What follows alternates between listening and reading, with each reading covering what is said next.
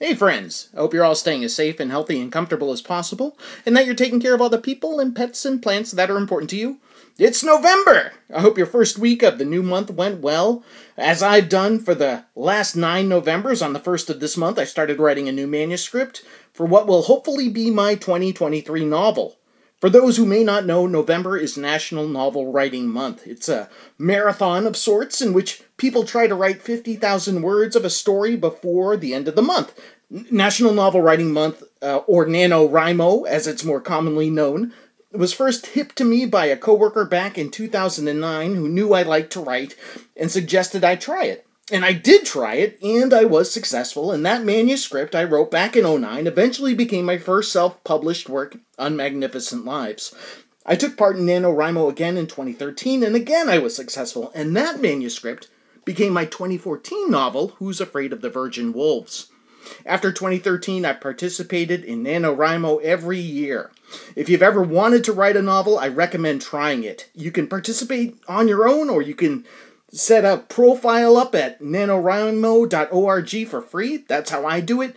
Uh, you can buddy up with other writers on their site. You can log your progress to monitor how many words you're averaging every day. It's it's a great website. So, uh, so you uh, we can encourage each other if you decide to participate. You set up a profile over at nanowrimo.org. Feel free to look me up know, we can buddy up over there, we'll encourage each other, and we'll cross that 50,000 word finish line before December 1st.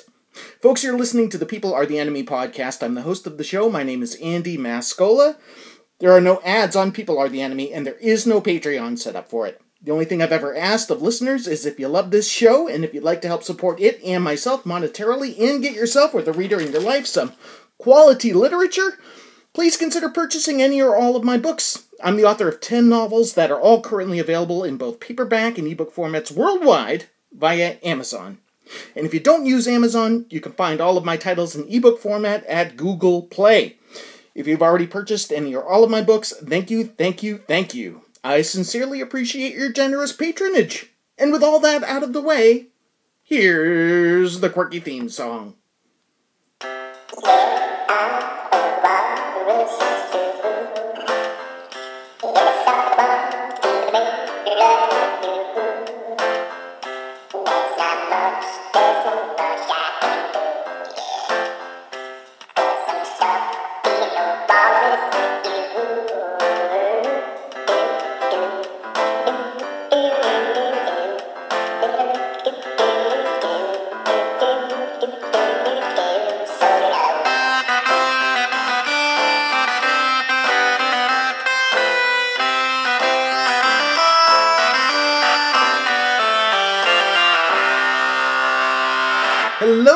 People Are the Enemy listeners. This is episode 253 of the People Are the Enemy podcast.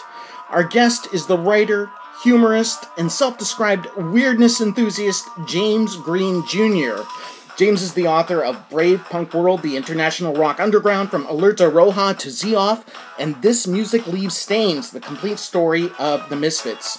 James' latest work is a book documenting the Ghostbusters franchise titled A Convenient Parallel Dimension How Ghostbusters Slimed Us Forever. I was graciously provided with an advance copy of James' new book, and holy moly, the dirt I got on Ghostbusters while reading A Convenient Parallel Dimension was enough to fill a sandbox. Now, if you love Ghostbusters, if you love Saturday Night Live, if you love stories about Hollywood egos and movie casting choices that might have been, you are going to love A Convenient Parallel Dimension How Ghostbusters slammed Us Forever by our guest today, James Greene Jr. And I'm going to attempt to, to, to, to take us down with this here slowly. Well, there's so much for a fade out. That's gone. Anyways, look, folks, I have been so excited to speak with James. Uh, I after I finished reading this book, and I, I, I am over the moon that he would talk with us today about it. So, without any further ado, let's speak now with Mr. James Greene Jr. Hello, James. Are you there, sir?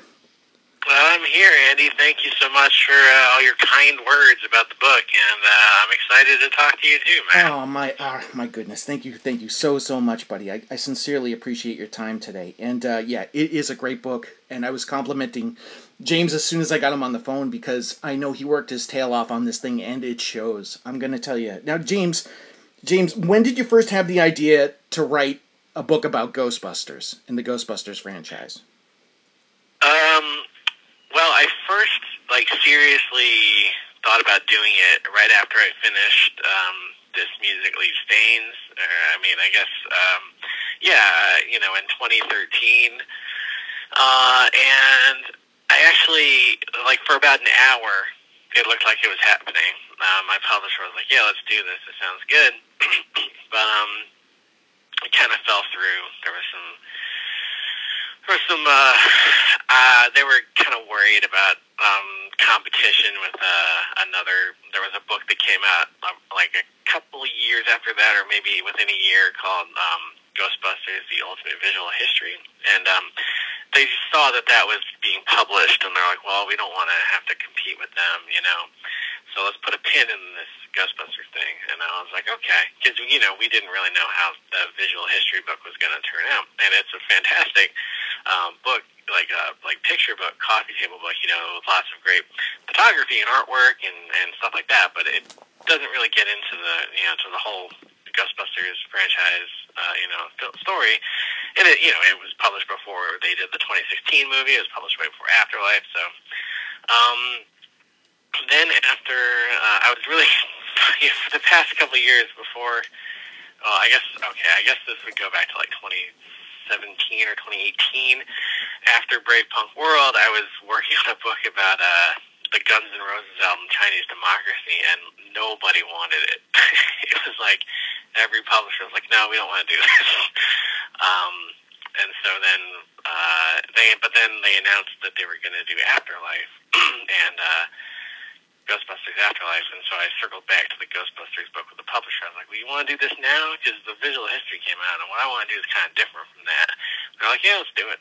So, that's, uh, I guess to answer your question, however many years ago 2013 was. Okay, right on. And then when you sat down, basically, and started collecting data, and making phone calls, and doing your research about and you know putting and putting pen to paper so to speak about how long do you think it took you total to write the book Oh Lord. Um. Well, I guess it was like um. I guess from January 2019 until um. Uh, until like uh, February of this year. Wow. It, took a, it took, yeah, it took quite, you know, but of course, uh, you know, Afterlife uh, was delayed several times, um, and then I, which, which, you know, made the, I wanted to include Afterlife in the book, you know. Sure. So I, publisher was very gracious to allow me to wait until like you know Afterlife was released. But there was also delays because of like personal things that were going on in my life, and I was like, I just need more time because there's you know I have other stuff going on that I need to take care of. It's taking taking a little bit of precedence, like family stuff. Um, so. Right on. Now you did not have the support of a major film studio. Were you able to get into contact with people associated with the Ghostbusters movies? Was it easy to do that, or, or was that was that harder? Well, excuse me, excuse me for that gross sound. Um, well, what happened was, um, you know, I wanted to talk to everybody who was involved, everybody I can, you know, wrangle up. And at first, you know, people were people were sort of like, well, some people would talk to me, some wouldn't, and then they were like, "We kind of want to see what Ivan Reitman's going to do, you know, if he's going to talk to you." And um, my email to Ivan Reitman kind of got looped into this whole thing with Sony and um, Paul Feig, who had directed the reboot, and it was like this big, just this big email chain where everyone was asking me, like, "Well, what's this book to be? What's it to be like? What do you want to do?" and I explained it all to them, like you know, I really want to get into everything, like the history of the movies, like get deeper than anyone's gone, and the like the cultural context and all that. And uh, Sony was Sony said, you know, we can't. You know, they're like we only want you know Ivan Reitman and Dan Aykroyd and all those people are only going to talk to you if you give us if we buy the book and it becomes an official thing, and then we have editorial control. And it took me five seconds to be like, no, I don't want to do that because you know then I feel like it's they're gonna take out a, a lot of the interesting stuff. Probably it wasn't worth the gamble. So then, I mean, in a sense, it was kind of easier after that once wasn't like an official thing. It was easier for people to get on board or not get on board. You know, because before prior to that it was always like yeah, people are like on the fence. You know, I prefer you know a clear clear answer. You know, and um, the the frustrating thing was like some people would agree to talk to me after that, but then they'd find out that it wasn't like officially sanctioned. They'd be like, "Well, I can't talk to you now." Oh dear. Which was frustrating, but yeah. Well, you still you know, managed but to. I was surprised. Like there were, you know, a lot of them. Like you know, a lot of the below the line people, a lot of the special effects people, you know, to them it's like you know they've worked on so many different things and their careers been so lengthy. Ghostbusters is kind of another part of the just like another bump in the road or whatever, however you want to look at it. So they're a, a little less precious about it, you know, and we're willing to open up. That's great. That's great. Which which of the four Ghostbusters feature films is your favorite? um, well, I would say probably the original, um, you know, the 1984 original. Uh, it just, you know, everything, everything kind of came together, and uh, I mean, I think, I think there's a lot of uh, interesting concepts in Ghostbusters 2, but it kind of doesn't, um, you know, it doesn't all completely gel. Uh, but yeah, I mean, the first, you know, it's hard to, it's hard to, you know, the first one kind of came out of nowhere, took the world by storm. You know, it's tough to replicate that. Do you think Do you think Bill Murray will ever do another Ghostbusters movie? Uh, well, I don't know. I mean, I would be surprised if he did. I guess you know his you know he said like he he did his little cameo in Afterlife because he thought the script was good. But then I also heard he just did it as a favor to Ivan Reitman. I mean, I would I would I can't. I'd say it's possible. You know, who whoever thought that uh you know the police would get back together. You know, Sting and all. You know, it seemed like. Uh, that would never happen. Like, you know, people say they're never going to do stuff and they end up doing it anyway.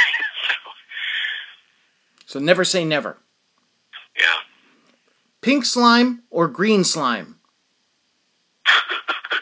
Pink slime or green slime? Um, uh, I think, whew, boy. Well, the green slime doesn't have any uh, effect on your mood, so I guess I'll go with the green slime. I don't need anything altering my chemistry. Do you think we'll ever see another Ghostbusters movie with the 2016 film's cast? Hmm, well, I would guess no, but again, you know, who you know, you can you can I, you can never really predict these things. It could happen, you know. I, it could not, you know. I mean, there are a lot of uh, you know that that that film has a very fervent fan base, and you know, I don't know. I to me, I hate. I don't know. I would say that I would I would guess probably not, but you know, I'm proven wrong every day about every reality. Again, never say never. Sure. If you were to introduce a brand new, uh, uh, a young person, say, who's never seen Ghostbusters or the franchise or any of the films or anything, uh, what what would be the best order to watch the Ghostbusters films in, in your opinion, James? Uh, hmm. well, I don't know. I guess I'd, I'd watch them in the order they came out. You know, I don't know. I think that would be, you know, because I've, I've, you know, you can, you never. I've watched them, you know, with uh with my kids, and um, you know, you never know how they're going to react. I was surprised that, you know, um, you know, my son was like, oh, I think Afterlife is the best one out of all of these. It's like blows all the other ones away, and I was like, oh, okay, that's interesting. You know, I mean, I it's you know, who you never know how anyone's going to receive anything, so I would say just watch them how they came out. Does a script exist for the never made film Ghostbusters 3 Hellbent, and have you read it? uh, yes and yes. Wow. How did you get a hold of it?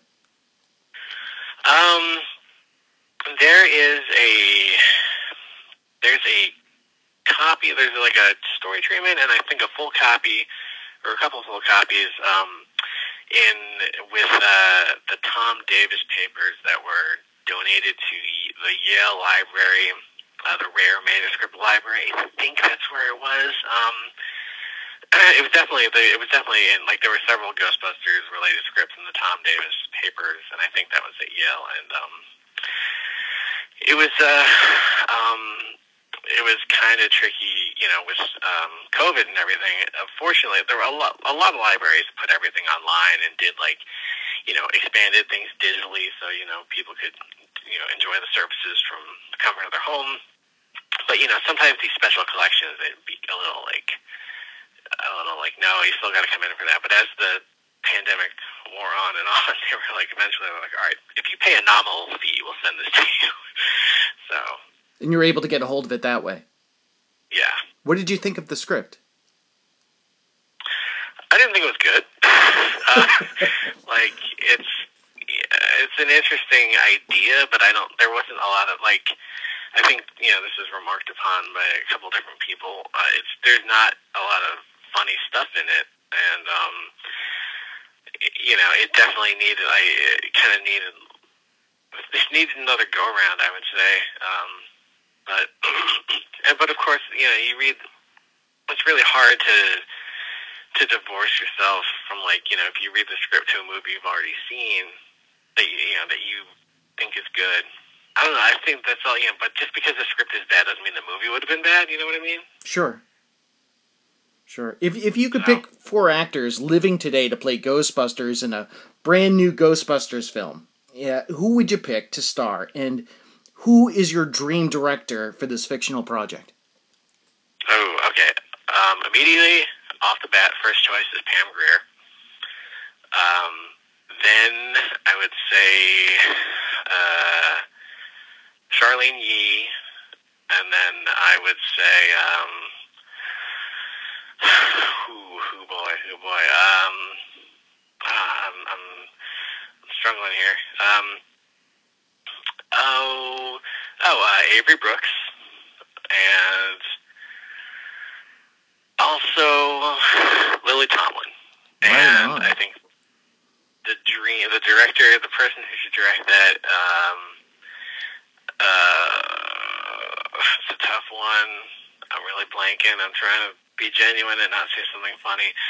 Um, ooh, um, I don't know. I don't know. I don't know. I don't know. I think with I think any director working with that cast could make magic. Yeah, I think I think Charlyne Yi is a is a great pick. I I, I didn't even consider her myself, but uh, I could totally see that. She's uh, outstanding. I- In your book, uh, Convenient Parallel Dimension: How Ghostbusters Slimed Us Forever, there are some truly jaw dropping. Uh, stories about Ray Parker Jr., the man who composed the iconic theme Yeah. song for the first Ghostbusters film. That might have been one of my favorite parts. I mean, I love music, so obviously I was interested in everything about this, but the Ray Parker Jr. stories were just incredible. If, if you can have. Yeah, yeah, they're all pretty wild. They are wild, right? If, if, and I don't want to spoil anything for folks who haven't read it, but you, trust me, you- it's uh, you're gonna get you're gonna get us some surprises. if, if Yeah, yeah, it's funny because you know he's um, you know a lot of a lot of people in the Ghostbusters fandom are like, oh, you know, Ray Parker's such a great guy, you know, he's such a down to earth dude, and uh, it's like, yeah, I, I believe that he is, but I mean, he's also been involved in some really uh, really crazy stuff. Yeah. and, um, like you know, the, if you hear him, I don't know, I don't think I included too much about this in the book, but you know, he got hired without an audition. He got hired to be in Stevie Wonder's band when he was 18, and then he, uh, like, he, they, I guess they played maybe like one date on the tour, maybe one or two dates, and Ray Parker Jr. decided he didn't like it, so he just left and didn't tell anybody. like, you ghosted Stevie Wonder when you were 18. Holy moly!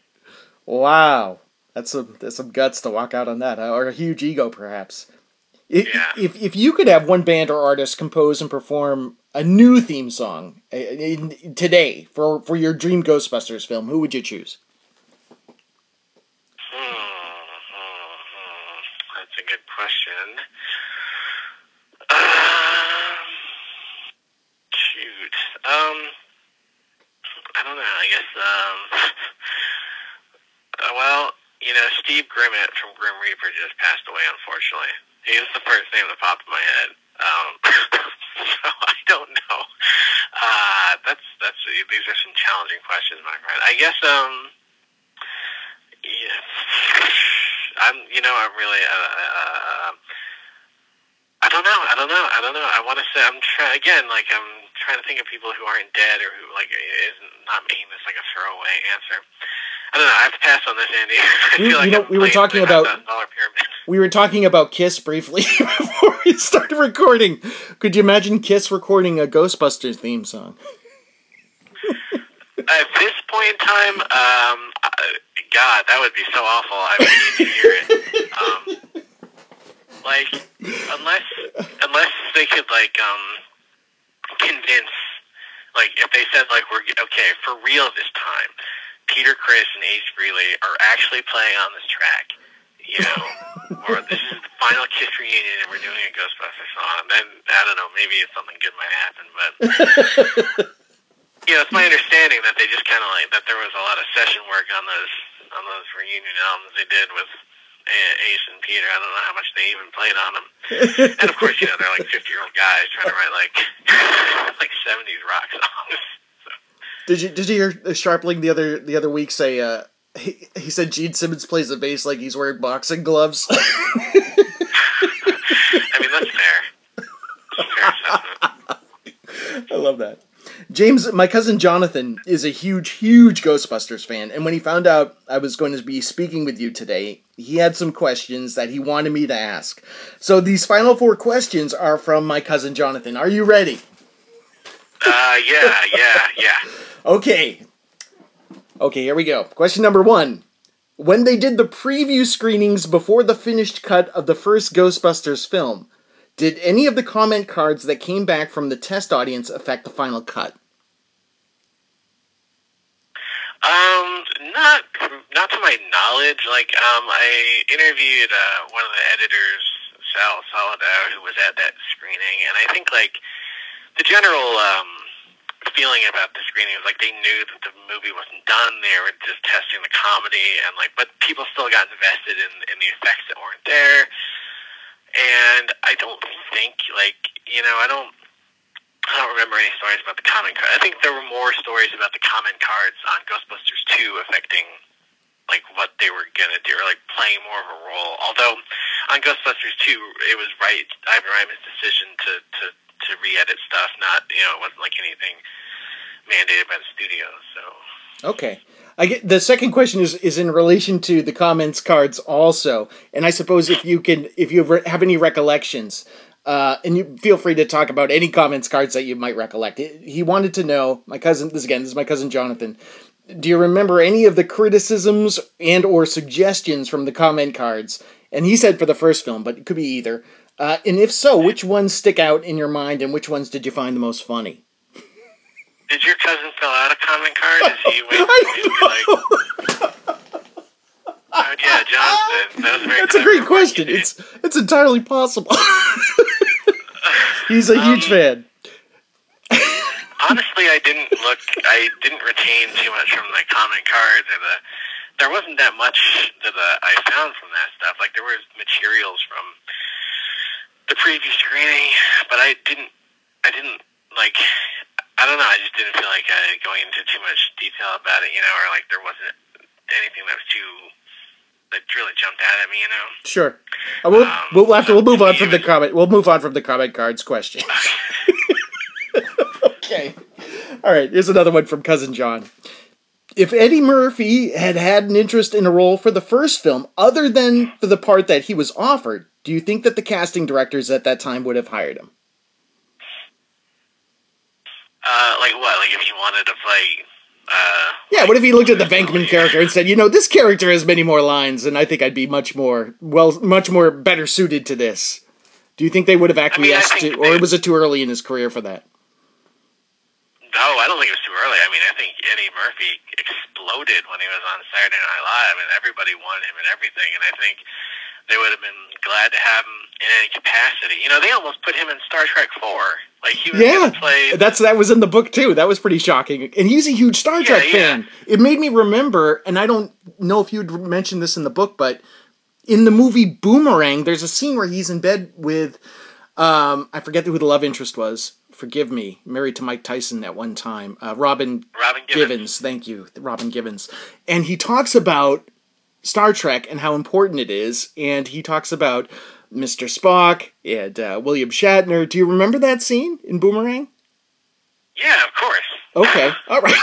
Pardon me. so you knew he had like Do a. I remember Boomerang? So you knew he. Well, my point is, you knew he had a fascination with Star Trek. Yeah, yeah, yeah, Yeah. But I mean, but going back to your question, like, yeah, I think, or rather, cousin Jonathan's question. Cousin yeah, I John. mean, every, and people want Eddie Murphy in everything. like, if you go back and read like the the trades from that time, or any magazines or any newspapers, it's just like everyone's like, oh, we we we're gonna get Eddie Murphy for this. He's like our top pick. You know. Yeah, it's a shame he doesn't. Uh, yeah.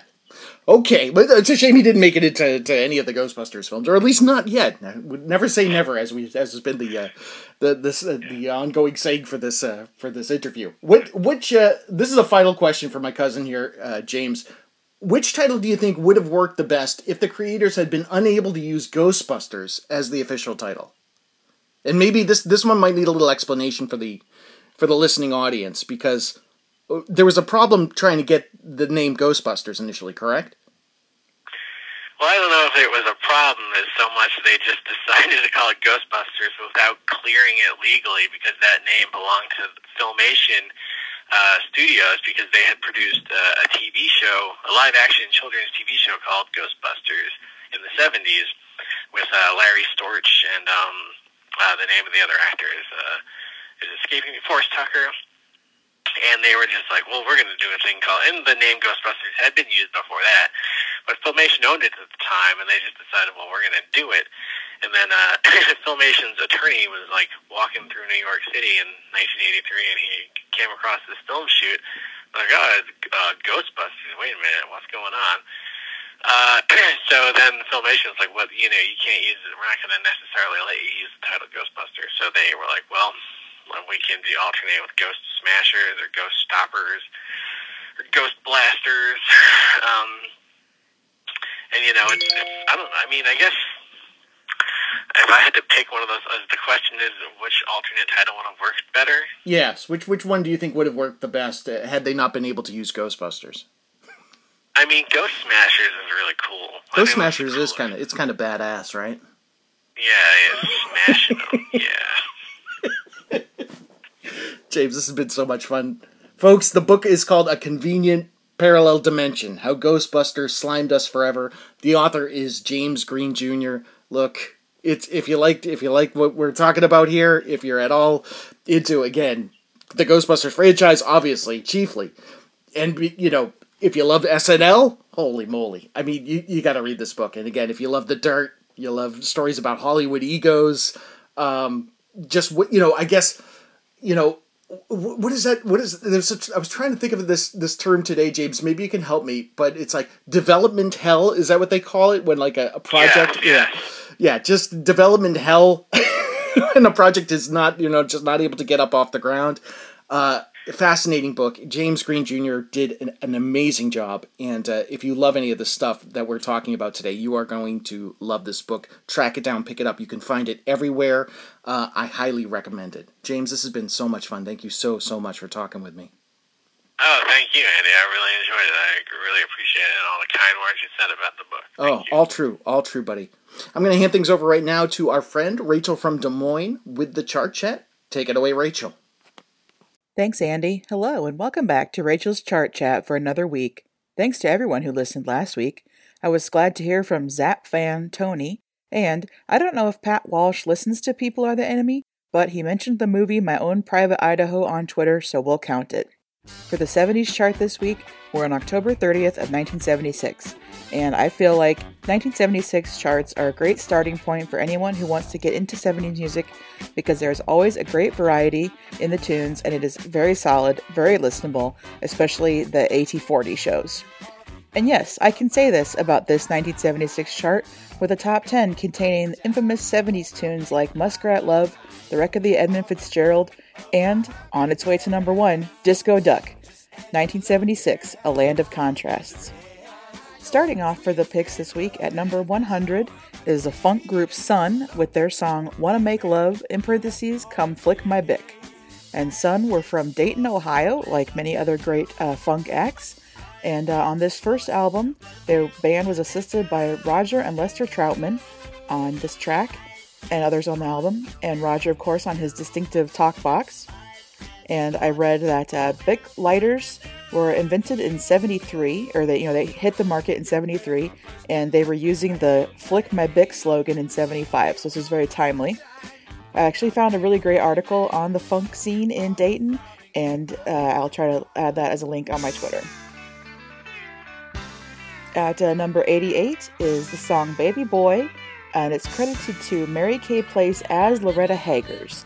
And so that was a character that Mary Kay played on the show Mary Hartman, Mary Hartman.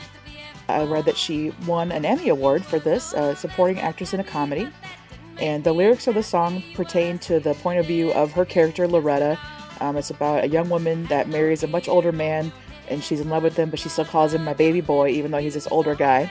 And I read that Mary Kay co wrote the song and there's actually a whole album as this character, and it was nominated the album for Grammy Award for female country vocal, and she has two other albums, I believe, credited as herself.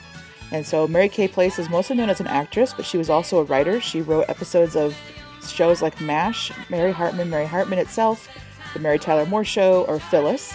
Uh, she's just a really fascinating person. I've been a fan of hers since um, I guess technically since the movie Captain Ron, but I also really liked her on Big Love. She's just always great whenever she pops up. At to number 77 is Cowboy Song by Thin Lizzy, and 77 was as high as this one would get. I just included this so you could know a third Thin Lizzy song after uh, The Boys Are Back in Town and Jailbreak. And all three of these are actually on the Jailbreak album. And I'm actually going to listen to I rec- uh, the uh, 108.9 The Hawk has their rock talk episodes, which are out of character and they're done sincerely, as opposed to the regular show, which is, uh, you know, Jason Gore's takeoff on classic rock radio. They had one about Genesis that was great, and I'm looking forward to listening to this one about Thin Lizzy so I can learn more about the group. At number 69 is Breezin' by George Benson. This will make it to number 63, and this is from the album of the same name. The song was composed by Bobby Womack and uh, it's an instrumental. Although I did read that Womack had written lyrics, but they're not any type of official release. Just a great smooth jazz type of song you put on, just puts you in a good mood, helps you be relaxed.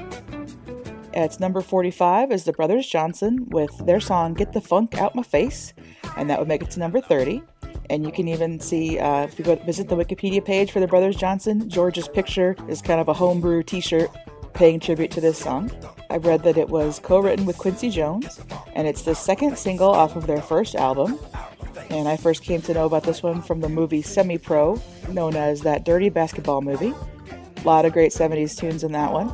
And I have a crackpot theory that in the Yes shows, one of Yes's live albums, Jon Anderson is doing some stage patter and he says, Don't put that funk in my face. And the track that live recording was from August 17th of 76.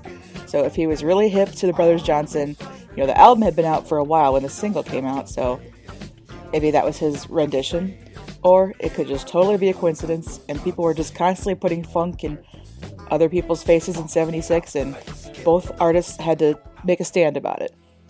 At number 37 is Nights Are Forever Without You by England Dan and John Ford Coley. They're both those are both from Texas. The song would make it to number 10, and it was the follow-up to their single "I'd Really Love to See You Tonight." Uh, that one made it to number two. This one is lesser known for sure, but also worth listening to. And dare I say, it has a little edge compared to their earlier hit. They're kind of rocking out on the acoustic guitars there. And finally, from the 70s this week at number 24 is Do You Feel Like We Do by Peter Frampton. This would also make it up to number 10. And this is, of course, off of uh, Frampton Comes Alive. They got a single edit right around 7 minutes. The full album version was over 14 minutes long. So it's kind of one of those cliched long songs that DJs would put on to, you know, go to the restroom or what, what have you. But I think it really is worth listening to. Or if you've heard about it or you've heard his, you know, we're bookending our 70s chart with talk box songs. I have a good memory of this one coming on one time when I was in the truck with my dad and brother, and he told us to, you know, be quiet and listen to this one and enjoy it. We listened to that all the rest of the way home.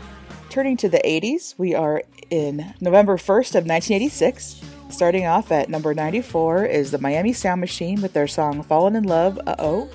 This will make it to number 25. For me, I really greatly prefer the up-tempo Miami Sound Machine Gloria Estefan songs to their ballads. I feel like this one kind of splits the difference. I really like the composition of it. It's just got a really sweet sound.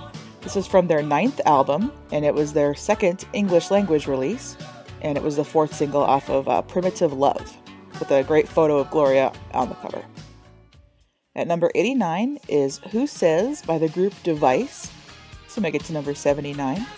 And uh, Device were a pop rock trio. They had one album. Uh, they had one other single off of that called Hanging on a Heart Attack that made it to number 37. And uh, Holly Knight was a member of the group. She was previously in a band called Spider, and we had had one of their songs on the chart chat. Holly Knight is an extremely prolific songwriter, and she, she wrote or co wrote all the songs on this Device album, but has written many songs for many other artists. And I feel like she should be easily as well known as Diane Warren as far as, you know, to be these successful female songwriters. At number 82 is Someday by the group Glass Tiger. This make it all the way to number 7. And this was the third single off of their debut album, The Thin Red Line. And that went four times platinum in Canada and it went gold here in the US. And Someday earned them a Juno for Single of the Year. Really like this one. I uh, just feel like a lot of emotion in the song. I feel like I can remember this one from when it came out. At number 63 is Nail It to the Wall by Stacy Lattisaw. This would get to number 48. And Stacy is an R&B singer from Washington, D.C. She started in the music biz as a teenager. And so by the time this one came out, based on whenever the release date versus her birthday, it, was her eighth album, and she was only 19 or 20 years old. So very impressive.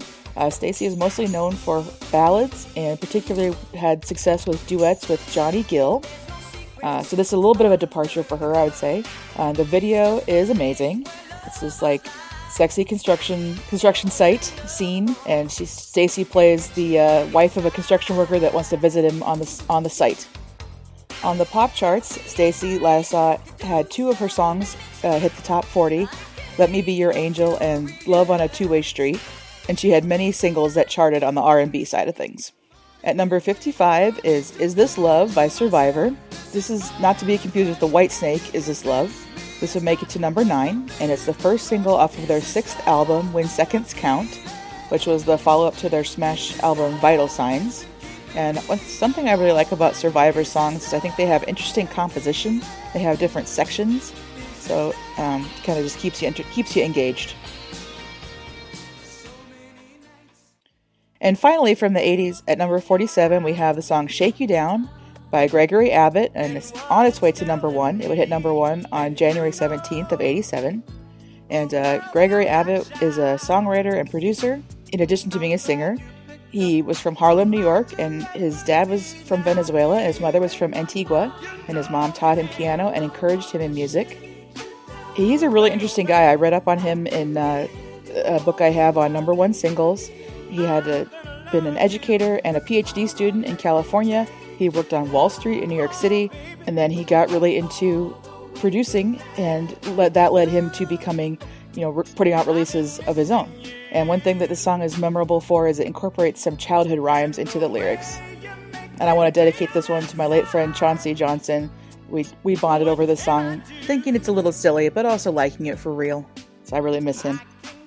Well, that's all from me this week. Thanks so much for listening. Back to you, Andy. Thank you, Rachel. Awesome stuff. You know, before this chart chat, I think the only time I had ever heard the name Stacy Lattisaw was in a Tracy Morgan joke in which he talked about being in love with a young woman as a younger man uh, who looked like Tracy Lattisaw. So I had to go and look her up. She's very cute. awesome, awesome stuff, Rachel. Thank you so much. This has been episode 253 of the People Are the Enemy podcast. Our theme song is Walrus Love by Nokia Ocean. You can find that song and more at pizzapuppies.bandcamp.com. My name is Andy Mascola. You can purchase my novels via Amazon and other online book retailers in both paperback and ebook formats for as little as $1.99.